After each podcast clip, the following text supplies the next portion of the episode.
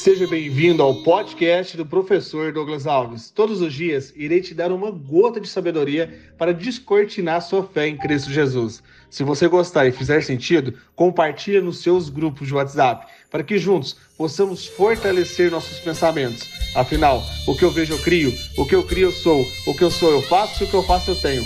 Vamos ao episódio de hoje e rumo ao topo!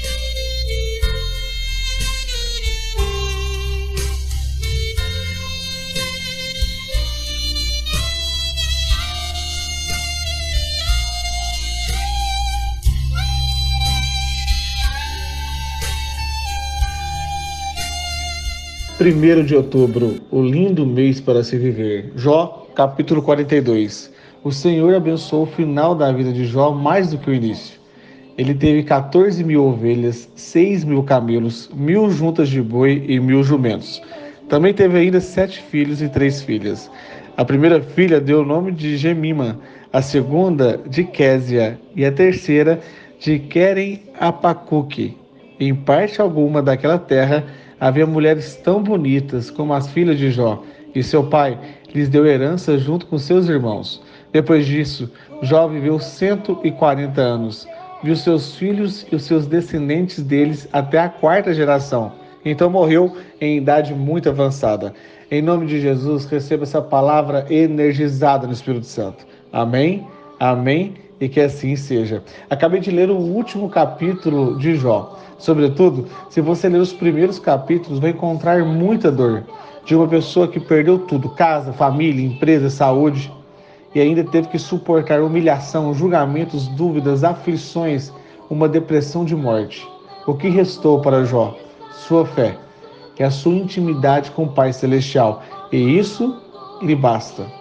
Lhe bastou para continuar lutando e recuperar toda a porção e ainda dobrada. Fique imaginando o que mais me transformou até hoje. E cheguei na conclusão que foi a dor.